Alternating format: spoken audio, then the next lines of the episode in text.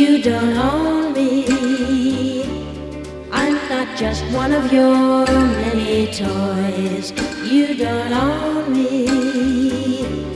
Don't say I can't go with other boys.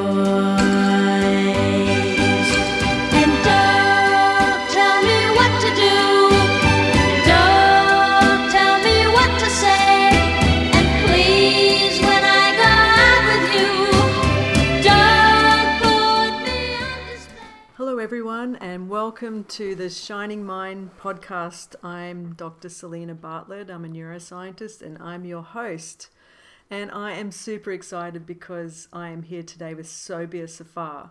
And I think you're just going to love her story because, as you know, what we're doing in the second series is trying to bring out and demonstrate the and put a really beautiful light on female intelligence and just show you what is happening in the world. So today um, I'm going to have Sobia introduce herself, and then we're going to just have a lovely conversation about what she's done in her life, um, where she's lived all over the world, her beautiful children, her business, and her latest entrepreneurial activity. Also around help, helping women have the courage to succeed and go into transformational leadership positions so that we can change the world. So, thank you for being with us here today. And please introduce yourself to everyone. Thank you. And really excited to be on the show first. And thank you for having me. You're welcome.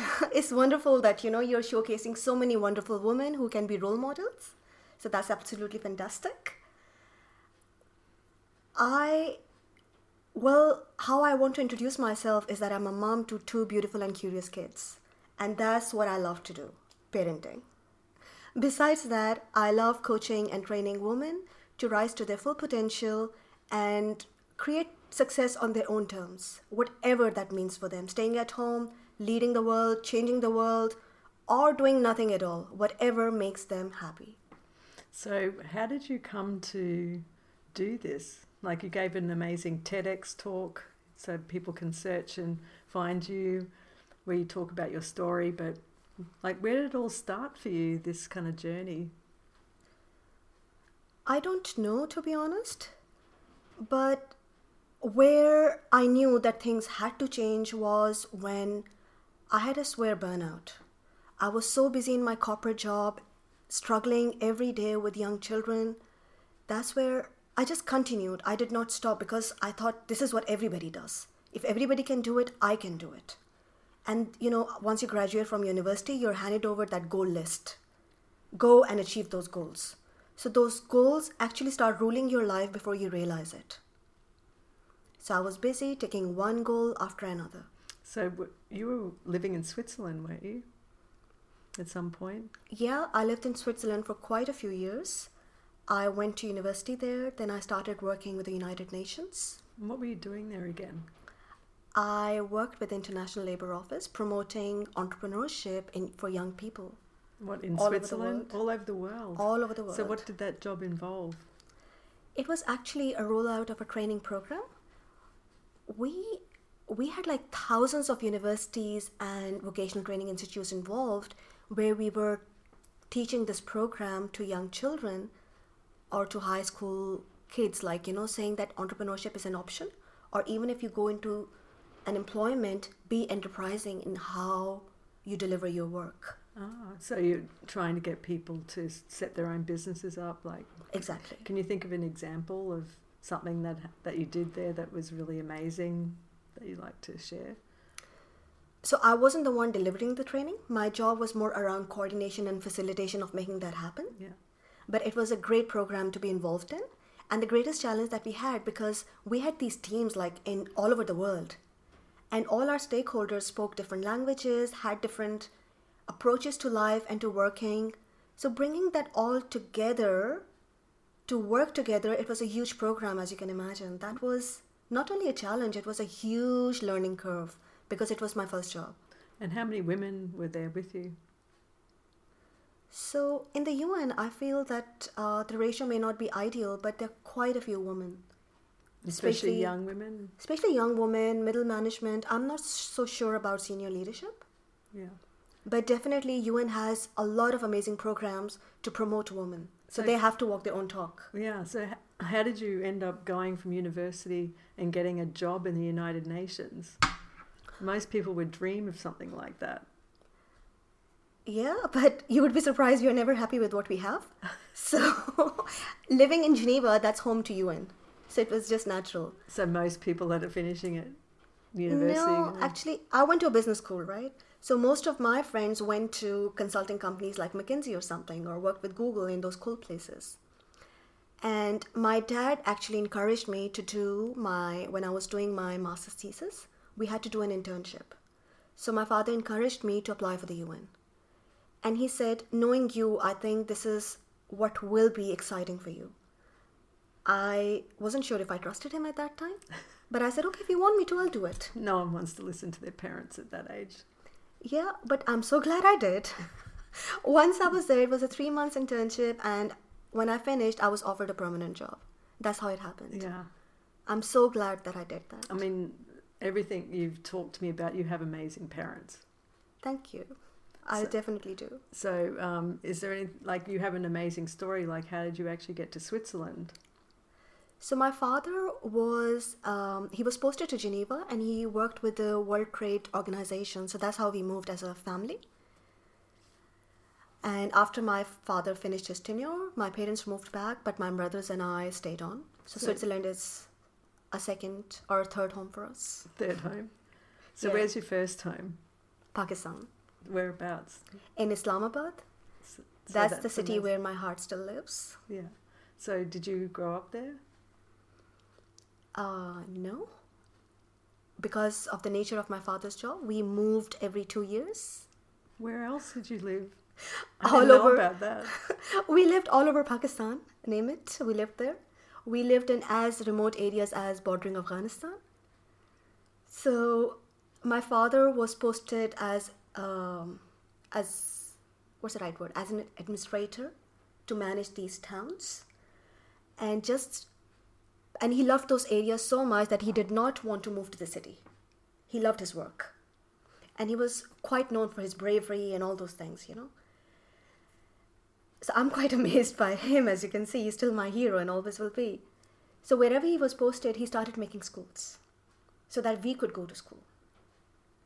He faced so much opposition, and now, decades down the lane, nearing 30, uh, nearing the third decade, the schools are still there. They have changed the socioeconomic conditions of those small towns, and it has empowered so many young women So, who have graduated and gone on to do big things. so what did he do to get a school started? For you personally, what do you remember in those schools? we had a school to go to. Otherwise, there was no school in the area. That's what I remember, the first thing. But And then, everybody, and then people just showed up for the schools? See, because his position was to manage that town anyways. So he had the resources to do it. That's why, but he faced a lot of opposition because these are tribal regions where women have to be covered and they're not allowed to step out of the houses sometimes. For them to come to a co ed school was like unimaginable. So I think this, I actually asked my, fas- my father this question recently. I said, how, how did you just even work? Because the tribal practices have elders and every decision is made by them. There's lots of tribal rivalry. It's, it's a very complex setup. And infrastructure in those towns is really poor, right? It's, it's barren, rocky land. There's no agriculture. Life is very difficult. So I asked my dad how he did it. And he said, I, first of all, I just observed how they work. Because I wanted to be one of them, not an outsider. So when he made any decision regarding the region, he would just facilitate the conversation, not impose a decision. And in the end, so most of our schools were built where the land for the school was uh, donated by the community. So somehow, through being one of them, Yeah, there are conversations around how schools could be helpful for the community yeah. rather than like a dictatorship coming in and saying you have to have Yeah. schools. And And, we and we need that land for the school. Yeah. Is that what you're saying? That's what I'm saying. And my father received a lot of threats from the local people, including threats to us, the kids. But he wasn't, nothing could uh, make him step down from his mission, basically. Wow, that's an amazing story. Yeah. And the schools still exist there. Schools and exist. girls can go still Yeah, and everything. Yeah. And, and our graduates have gone on to do big things in life. Wow. Well, you're one of them. I'm one of them. So I went Your to those brothers? schools, my brothers, yeah. So uh, we went to those schools like uh, in our younger years. As we grew older, we were sent to boarding schools. So then I grew up in a Catholic convent Whereabouts? in Oh, Pakistan. wow. It's a town very close to Islamabad, one hour's drive up in the hills. It was a beautiful building built by the British. So that's why I have this love for like, you know, very um, old buildings which look very British, very European. that feels home. Amazing Yeah. story. I think there'd be so much we could all learn from that. In in the sense of working with people, not in hierarchies. Anywhere in the corporate life, in the business life, I think that principle applies everywhere. Yeah, and we're going to talk a bit about that later. But that's really when we when I know some of your work is in transformational leadership and Yeah. coaching in org- in corporations and organizations, and we were talking about that earlier. And really, leadership doesn't just go to corporations; it goes to your own life, right? And how you manage your family and that one principle that your father applied in those regions really applies in how we all should live in a way. Yeah, and if you were to look at it practically, so most of the transformation leaders in corporate environment lo- use a lot of new ways of working, including agile design thinking, and this is exactly what those tools do. When you're applying, if you're facilitating a workshop using design technique tools, you're using a lot of post-it notes. So basically, everyone in a room is getting a chance to say what your opinion is. So that's called co-design, co-creation. Exactly. But where's the problem is that these that nothing's really changing in a sense, even though we've got all these new tools. There's some change, but people are very resistant to those changes. Is that your experience or not really anymore? I would say one thing, having worked in some of the largest companies globally, What would be one of the examples are you're allowed to say? I would just say Yeah, how okay. I see it. Yeah. It's like organizations have a soul and energy of their own, not just the people in it. And these are complex structures, man made structures that we have built, which are creating limitations for us. So we have created it, and now we want to uncreate it. It's not going to be that easy. So it's just, it's going to take its time. We cannot expect an overnight change. So, in your experience in out in the world doing this work, have there have been been any like aha moments for you where you've seen that something you've done does make a change that leads to something that you weren't expecting to see inside a company or something else? Uh, I wouldn't take the name, but in one of the companies where I saw that they were doing the work that needs to be done the way it should be done. And it was a very exciting project to work on. But in the end, it wasn't accepted. It wasn't well received by the organization. So there is there are there are many leaders out there, women and men, who are taking the initiative to make the work environment I wouldn't use the word inclusive and engaging. I would just feel where people want to come and work every day.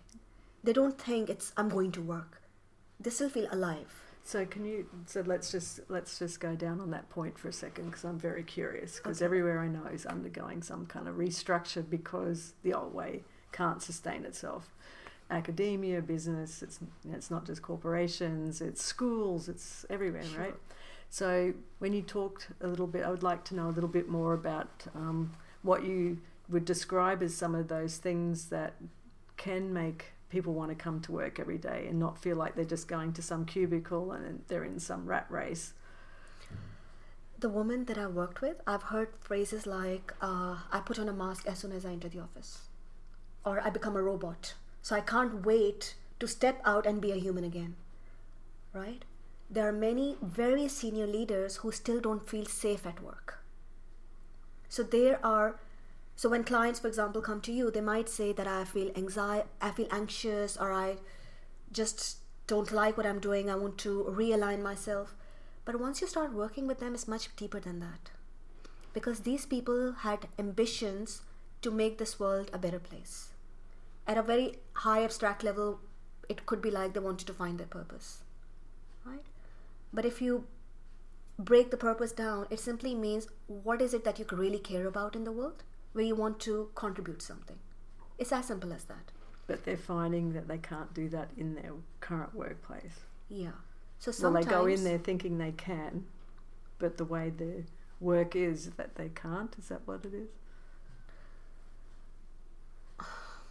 it's a very complex question because everybody's situation is very different. Sometimes you need to move, move out of where you are. Sometimes you just need to realign, work with your brain, with your heart, reset basically, and you see that where you are is a good spot. So sometimes we just don't see it. Mm-hmm. Sometimes it's not the right place for us and we need the change. Mm-hmm. So it depends for every person. But the bottom line is that you don't have much control sometimes over external circumstances. Sometimes you need the job. Let's be practical, right? But you can still do the inner work. You can still do the inner work to feel safe at work. You can still do the inner work to go and create a better team. Make a human to human difference. Have you done this yourself? Yes. So can you tell us what you did? Oh, okay. Like, like, just like think of a difficult situation and how you transformed it. I think that'd be great. By doing the inner work. Yeah. It's. I have come a long way. So if you ask me, tell me one thing, it's like I can't even. Like, it's been hundreds of books, it's been tens of teachers, That's fine. it's been lots of Yeah. like, you know. But I was a, I'm a person who cannot meditate. Let's start from there. I'm a very restless soul.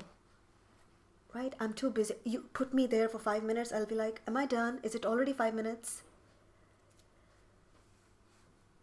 So those mind mindfulness tools wouldn't work for me. But I, what I did find that silence could mean different things, and we need those moments of silence during the day. So while you're at work, when you're having this long 10, 12 hours day, so just taking a walk, getting a coffee, I feel you anything that makes you use your senses because you're using your intellectual brain while you're at work. So the other part of the brain I feel is missing out. Well, you're the doctor, you're the specialist. I can't tell I don't know much about it. That's as much as I understand. Yeah, so I well, feel just activating my senses in some way helps me reset during the day. And also I like to visualize like, you know, currently in my life my kids are most important. That's what makes me happy, alive, everything. So having their picture on my desk, for example, is something like if I am feeling low or if I like, you know, sometimes you have to send an almost sick child to childcare and you're still thinking, mm, and then you look at that picture and you and that smile and you say, all right, that's mine. They're they're still mine. so it's like little things. So I have you noticed? Um, I mean, I do coaching of people in this space around these ideas, and do you notice that when you take this stillness or this time, that it has a flow-on effect to other people in your team? It definitely does because in my um, in my role, like my background is in change management, and now I'm specializing in leadership development. So that means facilitating a lot of workshops where people have to make some important decisions. So it is it is really important that I'm showing up as the best version of me, and I have that energy that I take into the room with me, Yeah. and I'm focused on other people, not caught up in my own thoughts. Yeah, I talk about this a lot. Um, I, I did, you know, in corporations and, and in other places that if you're not, if your brain's going off inside at 100 miles an hour thinking about 10,000 things, there's no way you can hope to do any kind of change or take on change at work. Yeah, So that's why we become very resistant to change. absolutely true. And so that's where the inner work really matters first. Yeah. I think achieving that silence is really important because I have been there in my life where I had tons of voices in my head and half of them telling me that I'm no good. Yeah. And where did it come from, do you think? I think it really helped when I stopped and even analyzing that. I took it well, like that's for know, sure. That's for sure. that's that's the one thing I do know. But it's still interesting to, to because there's you know everyone has this going on. It's you're not alone. As I say, I like I like to say none of us are really special in this regard. Um, it's just that we don't even we're not really aware of it. Yeah, I think what that held me back from was owning my own brilliance. So, So, can you describe what you mean by that a little bit more? Because it's not being selfish, is it? no, it's, I mean, see, I am, for example, I don't find anything wrong with saying that I know I'm an intelligent person. Right? By saying that, I'm not being boastful, I'm acknowledging myself for the gift that God has given me, for example. So in school, I didn't study much, but I always got good grades and I just took them for granted. Like my, my mom, when I was in a boarding school, she would call me first, second. It was like a given, you know. And uh, That's a and I really went on to like for my graduation, I changed my major subject three months before the final exams, and I topped in the whole country. For example, that was geography because I loved geography. I was like, why am I reading literature? So if I really want to do something, I totally know that I can. So what I see the process of creation is because I don't build it. I let it come to me and pass through me and take some form in the world. That's how I see brilliance. You have to step out of the way to let it come. That's um, also like got spiritual undertones. I know that now. I didn't know it before. so I So, how did you know to do that? Like at a young age, I've never heard someone talk like that about intelligence before. I just functioned like that. And I think, like, you know, looking at all the great work that my parents were doing, for example, with the schools and a lot of other charity work that they do, just looking at them, I thought everybody lived an exponential life. So for us, exponential was a normal, including my brothers. They're the same. So, like, in my early 20s, when I graduated, I was already an international speaker, invited to, like, I was a youth ambassador for the Commonwealth Foundation, for example, speaking at international forums about youth entrepreneurship and advocating climate change and those things. So it just came naturally to me. But what happened was that my life took a downturn once I became a parent. Because with both of my children, I had postpartum depression after each child. And my life became so busy between parenting and trying to tick those goals that I wasn't sure if I was capable anymore. So, can we just put a full stop there for one second? A little pause. Yeah. So, having those children, you can't control the kids in a, some sense, right? So, this is where you were saying things come through you, Yeah. forgetting things, doing things really well on a on a test, and all of that, getting invited, you know, your brilliance, your intelligence.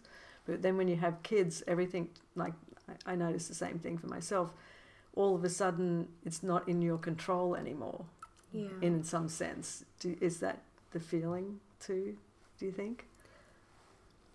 For me, I think I was just too physically busy to even have time to think about anything.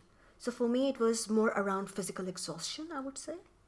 So it all caught up with you. It all caught up. The things you were doing before you had the kids. And then those critical voices in my head became more real. So were you traveling the world to give those talks before you had the kids?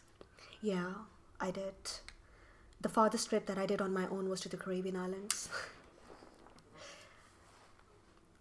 yeah. So this is for the United Nations, this was for the Commonwealth Foundation. right? I don't know what that is. It is like one of the international bodies, like the UN, working to on different projects around the global improvement agenda. Okay, Yeah, and it's focused on the Commonwealth countries. okay. Yeah. So parenting is the most beautiful thing, but uh, nobody can tell you what it means until you become a parent. So I think that's like that's a new chapter in life. So You know- what? So can you remember a moment in those first? Was when you're pregnant? It was probably fine, right? It was after you had the kids. Okay, let's go a bit backward. So, the way I grew up, I was achieving everything the way life should be lived. Like, you know, anybody who tells you you're successful if you have this, this, this. So, I had it all. Let's start from there. Perfect upbringing, perfect parenting, already traveled the world, like, you know, so ticked all those boxes. Great degree, great job, all those things. Now what happens that so I thought that it was at that time I feel that I'm so intelligent. I will be able to do anything in life. So I own it. I'm not acknowledging that there's a universal intelligence that I'm a part of. That's where I went wrong. Or maybe a better way to say it that I didn't know. So when did you find that out? The moment when you when it kind of occurred to you. So I was talking about my burnout. That was like the breaking moment. So I simply resigned from my job at one of the leading consulting companies at that time, who expected a lot out of me that I couldn't deliver. And I went back home to Pakistan. I just gave up. As simple as that. And I don't feel ashamed of saying that. So I covered that in my TED talk. And so this is like, I will just repeat two words from my TED talk. So I called my mom and I said, and I was, I just cried. And I had never been open to anyone about it. Nobody could even imagine what I was going through all these years. And she said, Come home. So in my TED talk, I said those two words saved me. Sim- like literally, they did. I went home for about two months. And in the beginning, I just cried, nothing else. And there was nothing majorly wrong in my life. It was just that whatever was happening on the inside. On the outside, things were still good. Did you have the kids then? Okay. Both of them. My daughter was six, seven months old, and my son was about four years. But during that time was like, you know, when you hit the bottom, this is your worst case scenario. And after that, the clouds lift. The So- go away. So, but it, but it doesn't just happen like the clouds lift. It did happen if you take the time to just rest and do nothing. Yeah, but it took a lot of crying, a lot of nurturing from your parents. Yeah, a lot of good food, homemade food. the smell of that food, the smell of home, basically, whatever that means. But to have welcoming parents, which is unusual too. Not everyone has that. Yeah, I'm very fortunate. For Yes, that. very fortunate. Um, but can you remember? I, I've got another friend who I hope to interview, and something similar happened, not quite the same. And her mother one day came in and said, "Okay, that's enough crying. Get out of bed and start walking." Did any of that happen for you? Uh, not exactly, but in a positive way. My mom was like, "Can you get out of bed and go to the salon, please? get some Medicare, done, and go and get a blow dry, you know." but that was a good thing. That pushed me to like you know start going out and slowly start meeting my friends. Yeah. So the so the veil started to get less kind of opaque. start to clear up, and you start to see the blue sky again. Is what you're saying? Yeah. So basically, that was my reset time. And I reprioritized. Like, I knew the job that I had, I had to resign from it. And there was nothing wrong with the company. I was in my life at a point where it wasn't the right job for me. So I can't say anything about the organization. That's not fair. Yeah, it's just my choice. So after that, I I had another job offer by the time I went back. And after that, I've only worked part time. So would you say during that time you would just label yourself as depressed or anxious or anything like that when you went home, or not really? I've been through Just real sad. anxiety in between this whole time, and I was actually so anxious that I couldn't, I couldn't go out of one kilometer of my where I live. So you're more worried about your future than the past, is what you're saying. yeah, Yeah. Um, not that I'm looking for labels, but it's just curious because um, I did another podcast with a woman from New York. Her her podcast is called Hope to Recharge. okay, and I described when I went hit, hit bottom. Mine was more depression than anxiety. Maybe it was both. Um, and described the minute I got out of bed and went and looked at a waterfall and made my, and but I was doing brain training Oh. because I study you know as you know I've studied Yeah. the brain for a really long time and what's happening with you is happens with many many many many people many people, and it's because the brain will only take so much, and then it Yeah. stops, and then it just shuts down, right? Basically, I think that really describes my situation. My brain just shut down. Yeah, it said, Yeah. "Sorry, that's it, we're Yeah. done." We're done. It's exactly what happened to me. And unfortunately, I was actually studying the brain, so I should have known a lot better than I did. yeah. Yeah, but I'm so glad that you could do that. It's really wonderful for your kids too to be surrounded by your parents while you're going through that as well. So, can you describe a little bit? So, you took about two months, would you say? Yeah. And then what did you do after that? So I came back. Where's back? Came back to Sydney. At Sydney, that time, I lived in Sydney, Okay. and I had gone home to Pakistan. Where I did my research. So you weren't in Switzerland anymore, or you? No. So I moved. I moved from Switzerland to Pakistan for a couple of years, where I got married, had my first child, and then we Ah, moved to Sydney. got it. Yeah. So boarding school, But then you then had Switzerland. you also had the move to Sydney that would have been contributing to it as well because Yeah. it's a new place. Yeah, but Yeah. new places like I, I like doing Ah, those kind of things. Those are my things. So Okay. it was didn't. So we didn't have any friends, but once we came, of course, we made a lot of friends. and- Yeah. So can't complain about that. It's been a great, great experience. Yeah. Okay. Yeah. So then you came back, and I came back and I started working part time with a new company. I had a great team. But around that time, I realized that uh, in the long term, I wanted to do something different. That's where I did a bit of research and found coaching in the personal development space as an option. So I went, I did my first certification, and you know, once you get into it, it's so addictive. and you know, worked with some really like best coaches around the world and all those trainings. I so that not only helped me, gave me the knowledge, it gave me the healing, it gave me the empathy, the openness, the kind of people that I connected with. So I think it was that whole that decision was not the best career decision that I made. It was also the best decision for my own growth. and you mentioned to me you're working with you've worked in some pretty big places, Yeah. and we can't really name them, I guess. But um, you were saying how for you what was very important was having good mentors. Do you want to talk a little bit about that and how it helped you? Yeah. So the famous saying goes that you're the average of five people you spend most of your time with. So you better choose wisely. and it's good to have really good friends, but your friends, if they're your age especially, they only know as much as you do. Or around that. But if somebody is ahead of you in any way, like in parenting, in your career, whatever, they can see a broader picture that you might not be able to see. So having those people in your life that you can trust and take their advice, you don't have to follow it. But look for their guidance and support is, I think, really, really important. And in my career, my mentors have cre- have played a very important role, including my first boss at the UN. So can I just ask you how do you how do you peop- I could hear people already saying how how do you know who you can trust? Your body tells you, if I can just say that. Well, teach people how to do that I will give you an example. because not everyone's intuitive or t- tuned into.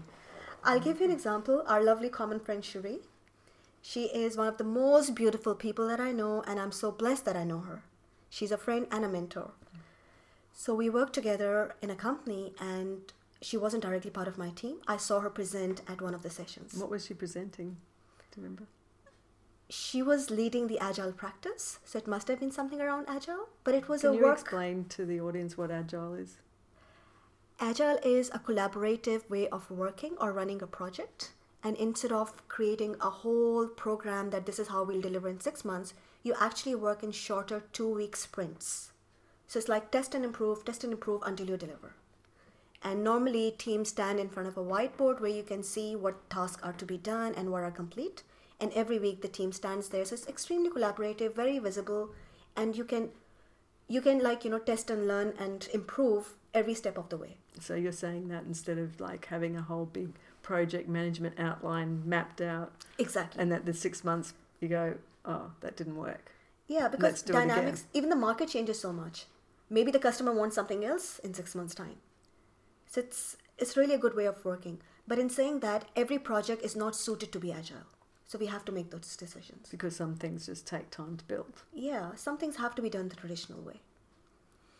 So Cherie basically specializes in transformative and agile ways of working. So she was leading the practice for that company at that time. And she presented something around the agile model or something that she was working on. But just it was something, the warmth that she had in her presence, it was, I think, just simply that. And I was interested in the subject as well. So I just sent an email to her saying, I loved your presentation.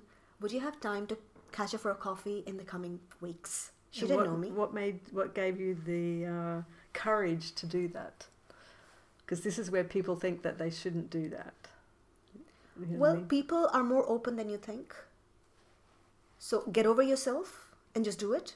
To the max, that person won't reply. You haven't lost anything, right? So I would just say So don't do you, overanalyze do you actually it. coach people to do this kind of thing Yes. as strategy? I help them to get over themselves. Step out of the way.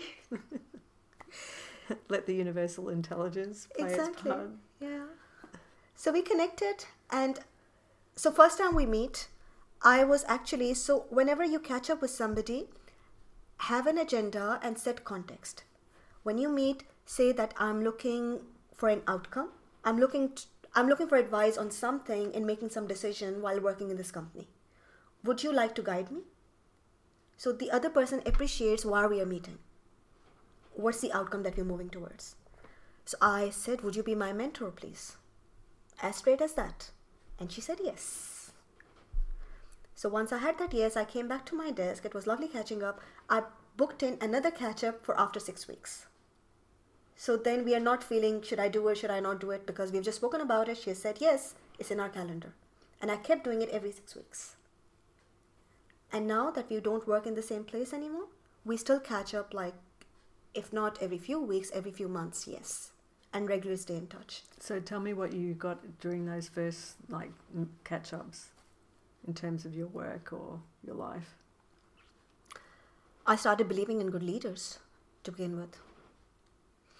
I found a role model who was a parent and had an important job, and she was balancing it. And she has three kids too. She has got three kids. And at that time, I think her kids were much younger, so going through high school and things like that, which is a very critical time for a parent. So learned a lot from her. Yeah. So what? How did you apply it with your kids and balancing your job? What was? Did you do? Do you remember any specific strategies that you used? Like in general in parenting. Yeah. See, one thing is sometimes we tend to forget that these little people are the most important and precious people in our lives. Right? When we are getting angry, when we are getting irritated or short tempered, we forget. We can't do that at work because we know people won't take it, but we still do it to our kids. So I think it's most important to remember again and again and again. So how do you stop yourself when you've got to get to the train and then they've they've got to be at school in the next five minutes and they're still cleaning their teeth or not, or still in bed even? Like, tell me what you use. Okay, there are Um, two things. Because I wish I did this because I never did. I just remember throwing my daughter's clothes all over the floor because she was really fussy about what she wants to wear. And yeah. school was five minutes time and I was already late for work. I'm like, just pick something to wear. And I'm saying it really nicely now. It was Yeah. not nice at that point. I have those mornings too because my daughter only wants to wear pretty frocks. Yes. well, Ella didn't like any of the clothes I'd chosen for her either. okay. Yeah, so my daughter does ballet. That's why she's really into tutus and pretty frocks, and she wants to wear the ballet outfit everywhere she goes. She's so into it. So, how do you stop yourself when you know? Like, I don't know if you've done this where you've got an email that's just come in and said, We need this now from work. Yeah. And then you've got all of this going on at the same time with lunches and getting the kids out. How do you stop yourself doing that thing that we all do? So there, okay, let's say there are two or three things. With kids, just number one, starting, I would say, well, obviously, I'm not always perfect. So I do have my days where these things happen, but choose your battles. Do I really want to fight over that dress? I've decided no.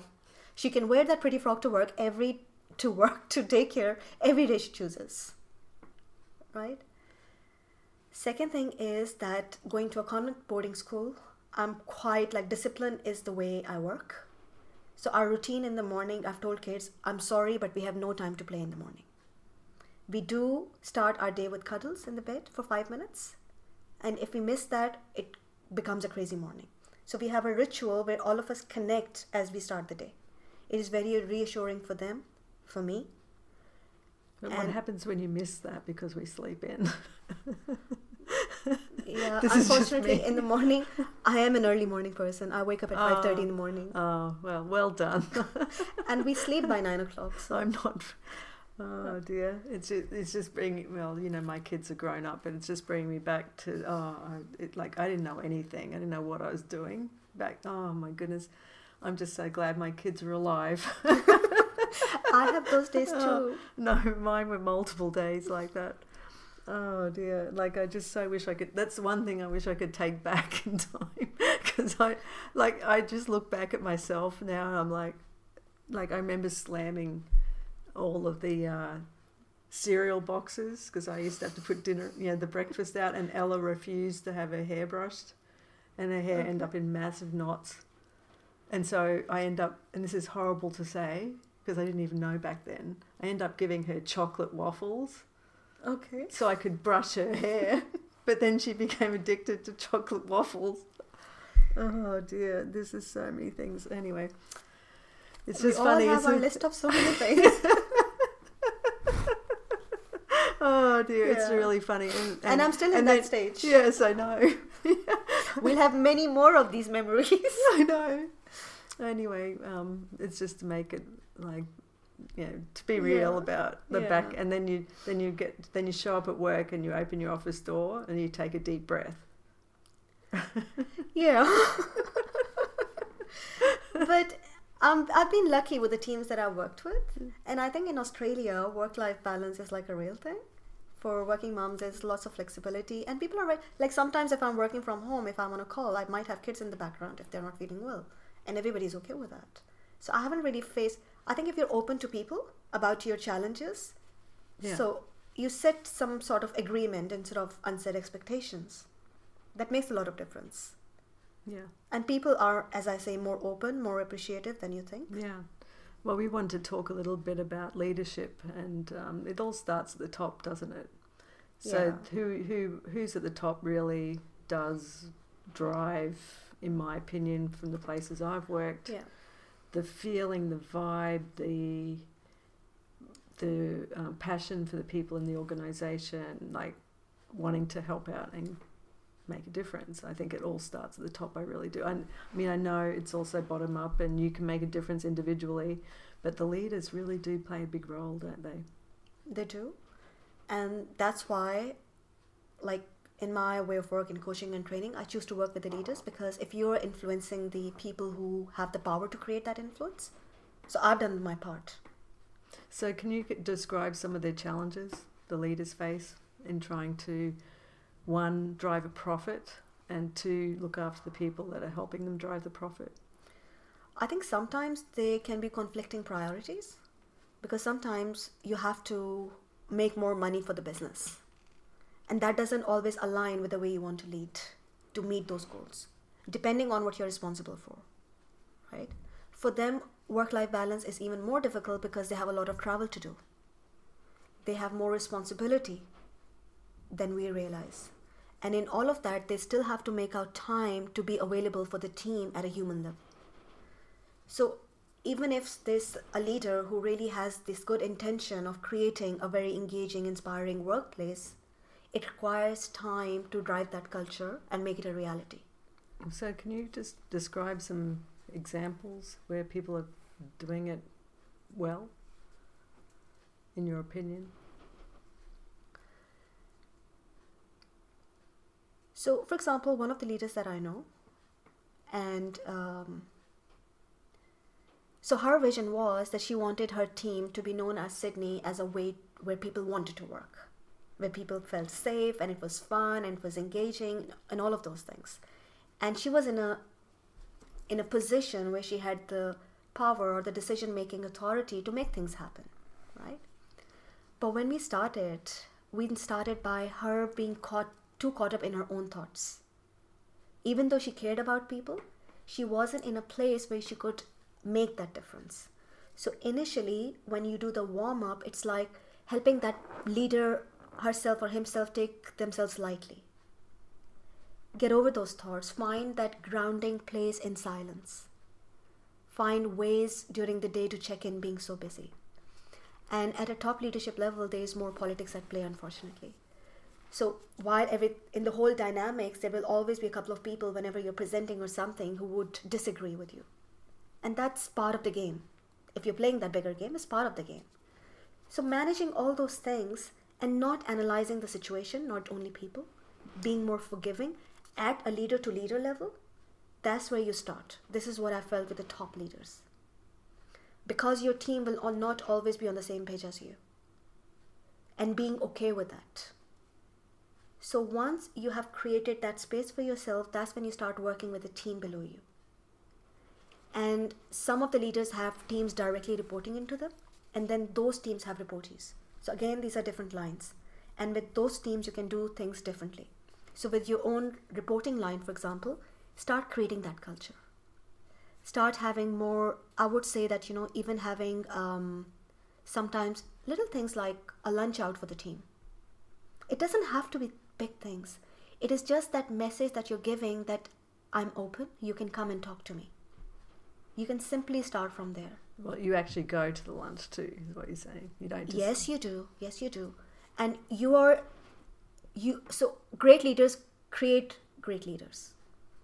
So in their reporting line, who are also managers for many other people in their teams, so they're an example to those leaders to become the leaders that their team members will want will become as they grow into their career.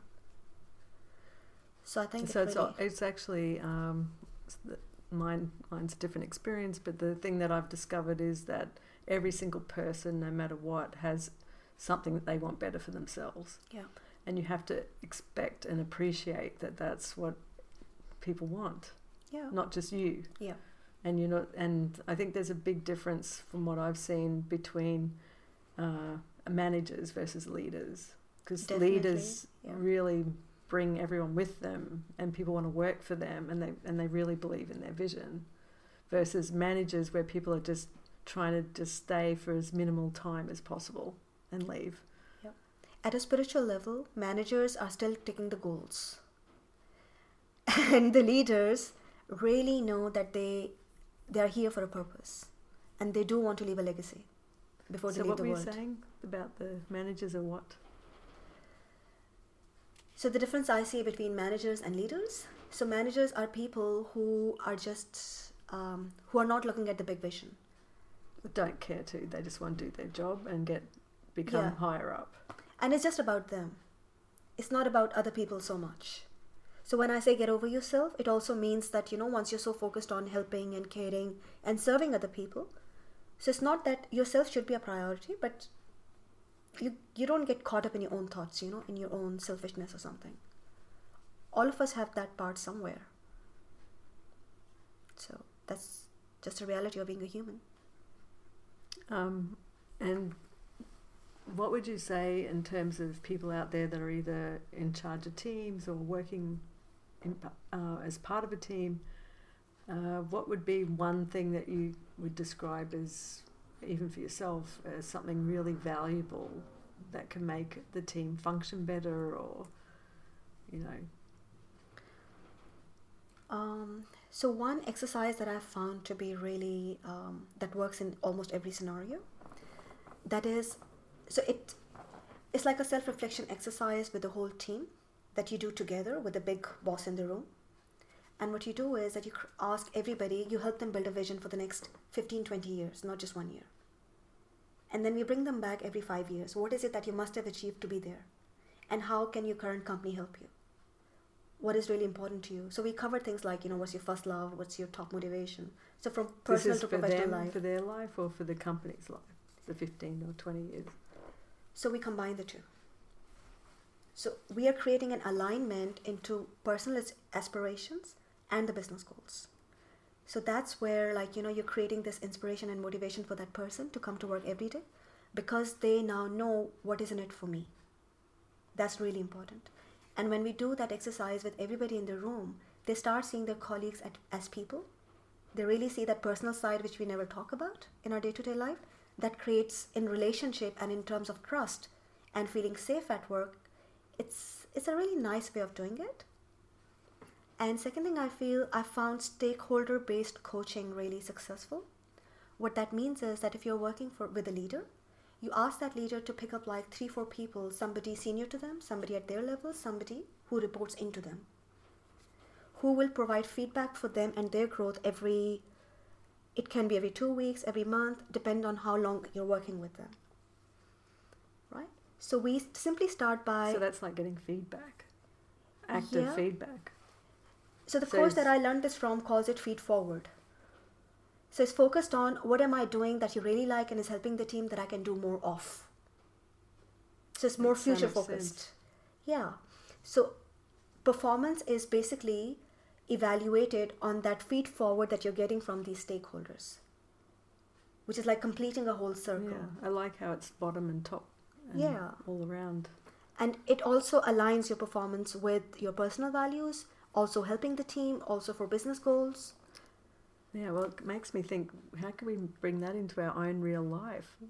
i have done it How? Tell me. i actually did it with my children we sat down and we simply said that you know what am i for example i said what am i doing well as a parent what can i do more of You asked them. i asked them and, And, i what did they say? Well we do it frequently now but at one of the points where i was really busy my son said you stopped smiling can you smile more please what an eye opener you know That's such a great parenting tip. Yeah. And I do the same for them. So I give them feedback as well. So tell me some feedback you gave them that they actually changed. So let's be honest, it doesn't change too much, but you get to know things about your kids that you don't know. Yeah, say something like out of interest. So, for example, with my daughter, I realized that, you know, what she needs is I know all kids need it, but with her, like my son doesn't need so much of my time. Like, you know, five, ten minutes here and there, it's fine. But my daughter needs dedicated half an hour every day. Right? So she started saying And when you things say like, when you say time, you mean not on your phone. You mean sitting with her doing sitting on the ground playing with her toys only with her. So she said for example can you come to my tea party every day? That's what she wanted in one of these things. She loved setting up those lovely tea parties with her toys and she wanted me to come to it every day. I said okay let's negotiate. Can i do three days a week? She said yes. All right. So we make a plan together. Like friday is pizza night you know and they're allowed to watch tv on other weekdays we don't watch tv so we have this agreement. It's not like i've said it you're not going to watch tv so we decided okay friday can be a movie night but then we don't watch tv monday to thursday in the evenings. Agreed? Agreed. Sometimes we still have days where there's a tantrum for tv it doesn't always work out. No, of course. but it's like it's, so i'm not imposing anything on them. They know that they made that decision so So this is really like this is life, isn't it? this is I mean, for all of us. Yeah, but on the other hand, when my mom comes, they're allowed to do everything. Well, that's that's and I just have to step back. That's okay. It's better to have your mum here yeah. because, like, I mean, I think that's good for them too because you can't be too regimented either because then the kids will break out at some point.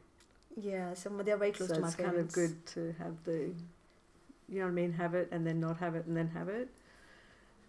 Another Um, thing we do is that, you know, So did your parents? Uh, did you do this with your parents and they did it with you? No. This feedback thing. no, no. So I'm just thinking, So- who's at the top of you? they can give you the feedback, or who's with you on your side, like the To be very honest, I'm still like, you know, I always want to be, I'm that kind of a kid who always wants to be in the good books of her parents. yeah. I think I'm still that, I have to admit. Not in a bad way, in a happy way. Like, you know. So. yeah. Are, are your grandparents still alive? Uh, only my grandmother from my father's side. Okay. Yeah. Are you close to her too? I am close to her, but I was very close to my other grandmother who passed away when I was very young, Mhm. like probably nine or ten. Yeah. So she was maybe more important to me than my own mom at that time. But I was very close to her. So I, I have to say that uh, I just want to emphasize that parenting tip because I think that could be helpful for a lot of people. Yeah. And then I think it's also a great tip for for if you're looking after people Yeah, to actually ask them true. what they want Yeah, and come up with agreements. yeah. So don't assume. Ask. Everybody knows what they really want. And while we're saying that, I think just one more parenting tip is like, um, especially on their birthdays, and we have those just random weekends where we decide, okay, who's the boss today? or who's the boss for the morning half? And within reasonable limits, they get to decide whatever we're going to do that day. Are we going to the park? Are we doing shopping? Are we buying toys today? So even that day, they can even choose to eat junk food. And what do they So- mainly choose out of interest? Buying toys is always top of the list. For both of them. for for all of us. Yeah. we always want to buy I know toys. it's bad, but the thing is that our parents bought us a lot of toys. It did not spoil us too much, so it's okay. Yeah. do they like reading? Yeah, they do. And we do bedtime reading most of the days. And as you know, not always. All the days are the same. Yeah. So, um, is there anything else you'd like to share with the audience while we're here? Like, what made you? How did you get to do the TEDx talk, and what made you do that? I had a story that I just wanted to get out of me. It's a good idea. They say that you need to clear your brain. Yeah, so I think it was a good um, growth process for me. Just writing down my TED talk was extremely fun and probably one of the first experiences where I realized that creation comes through you. You just step aside. So I didn't dedicate time to write that talk, for example. I worked with my dad. We would come to the dining table, write a couple of sentences, and then go away. And then I, was, I would think, oh, we can change that sentence, come back and do it. So it was done in that way. It was a lot of fun. Yeah. Yeah, but one thing I would like to emphasize is that um, everything, like, you know, we think inner work is a lot of work and let's do this, more on to do list. Less is more. Everything in life, physical things, mind work, training, teaching, whatever you're doing, less is more. So, can you describe what you mean by that? When I got into coaching training, I was doing all sorts of courses. First, I learned how to become a coach, then, I learned how to build the business of coaching. But I had no time to really do the work because I was too involved in taking all these trainings and reading all the books. So I had to just stop. I stopped even reading for a few months because there was so much inside of me that I had to come out in my own version. And when I started writing content for social media, it was a good outlet for me.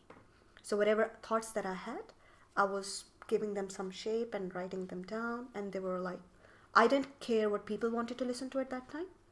So then I started saying what was engaging, what was resonating. But I did it for myself initially. What's the number one coaching tip?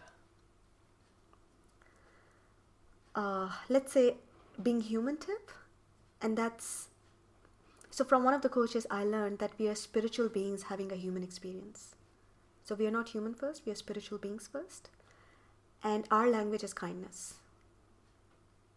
It's a language that everybody from animal to a very senior leader to president of a state everybody wants and understands. You can never ever go wrong with it. And it begins at home with your kid ch- children with your partner with your parents What do you mean by kindness? Speak nicely. Speak gently. Listen. Have make time to listen. Ask them what is it that they want. Empathize with an openness. Don't be judgmental. It's in small things like this. And if you just wanted to do one thing was listen. It will tell you everything. But be present when you're listening. So, listening really is interesting, isn't it? It goes back to stillness and, the, and in between the spaces.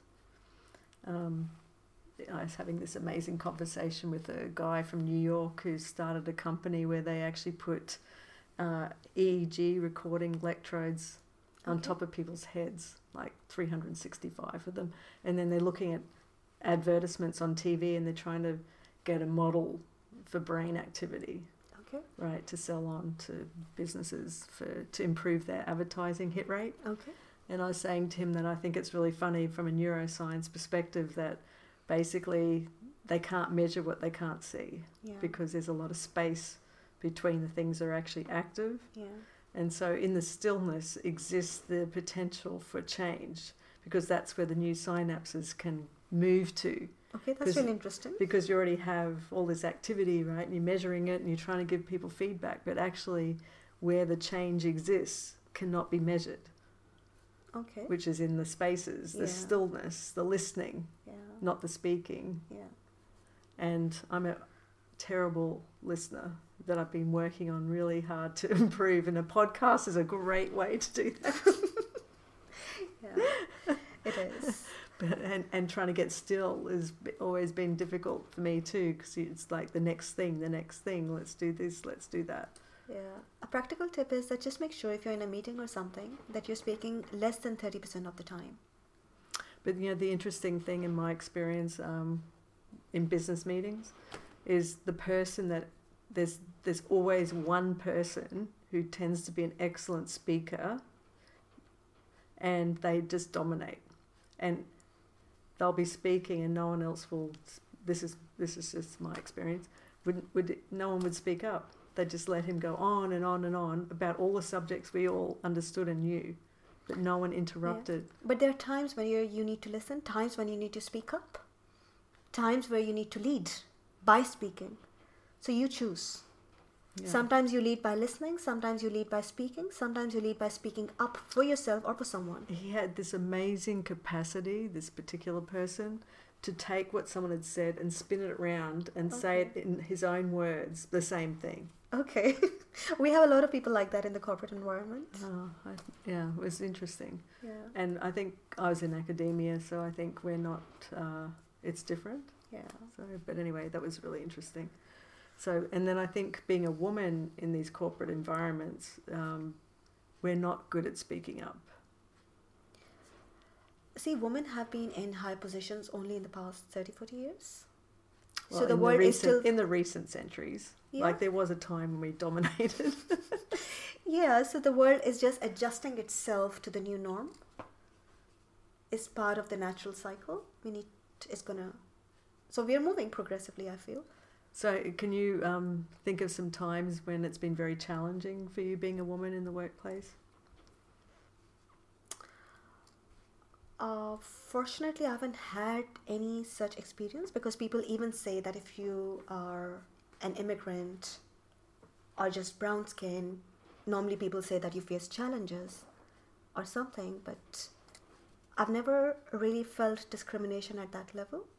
So I feel that when my confidence was low, when I was going through my own struggles, it was more in what was happening inside of me than anything external. So at that time, I might have been more sensitive and might be overanalyzing things. So I think once you do step into your own power, you stand in your own grounding, the world will adjust itself. There will still be struggles. I'm not saying it will be perfect, but how, how do we help people become more in their power, more grounded, get out of their head? Like, how do we do that? Because that's going to change the world. And I, like, someone was saying to me um, in another interview recently, Oh, Selena, how do you think that this is not going to help people fast enough for the massive problems we're facing? Right, because you know they're talking about climate change and many other things that can take Mm. down the planet really quickly, nuclear warfare, etc.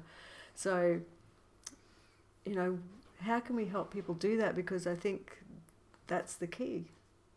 Because you're not the only one. There's many, many people feel like that. all of us do, and I can feel like that again in a few years. So I'm, we are always a work in progress. I feel that just the first step would be acceptance and gratitude with whatever, wherever your life is at. Just appreciate appreciating what the goodness that you do still have. so Even you're looking for the good, not just always thinking about the bad. Yeah, so I have seen that if your focus is 80% of your focus is on where you're going instead of where you're coming from, that's really helpful.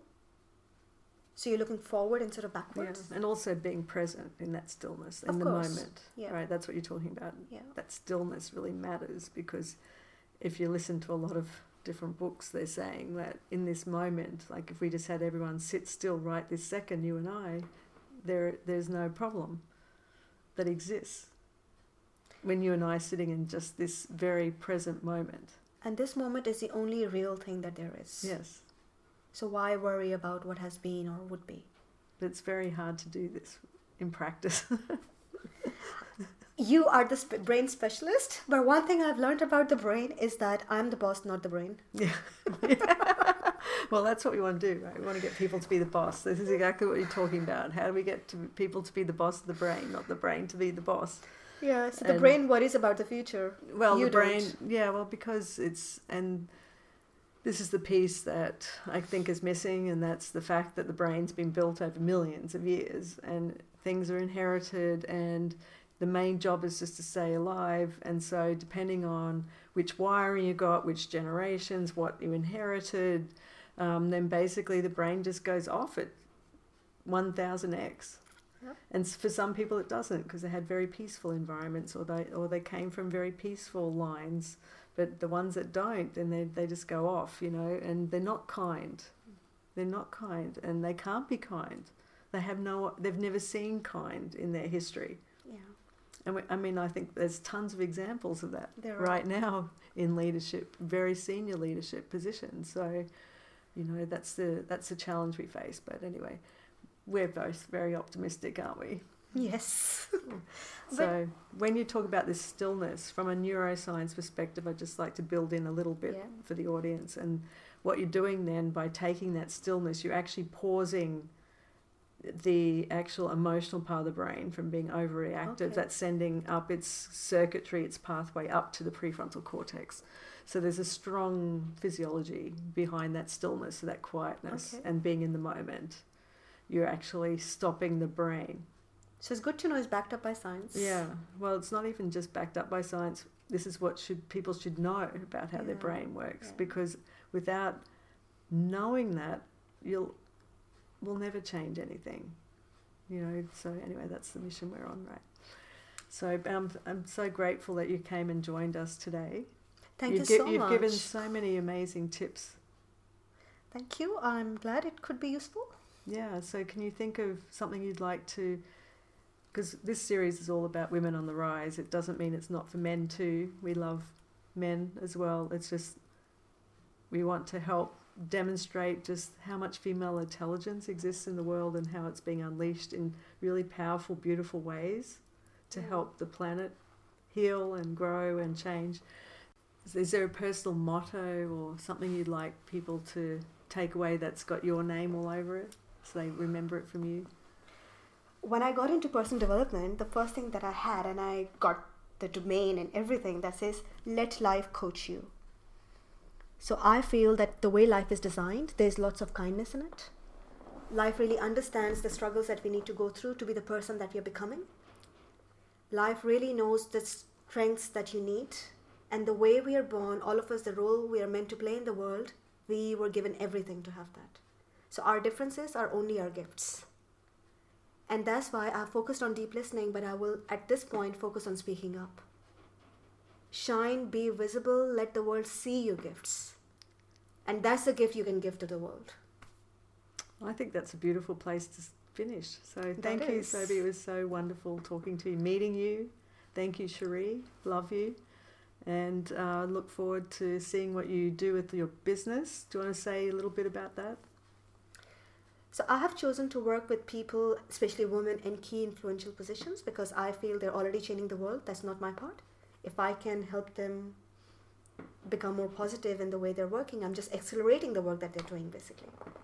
So that's my what, part. and what's it called? I call myself executive life coach. Right. And what's your website? It's sobiazafar.com.au and uh, I can share the link for my TED Talk. Yeah, we'll put it in like the know yeah we'll put it in the story. show notes for Yeah. everyone that's interested. So thank you so much, and your children are beautiful, and congratulations. That's just wonderful. And as I like to say, that the worst that will happen through our podcast is that your kids will get to see what an amazing mother they have. So Thank thank, you. Thank you. Toys you don't always. Don't say I can't go with other boys. And don't tell me what to do. Don't tell me what to say. And please, when I go out with you, don't put me on display. Cause you don't own me. Don't try to change.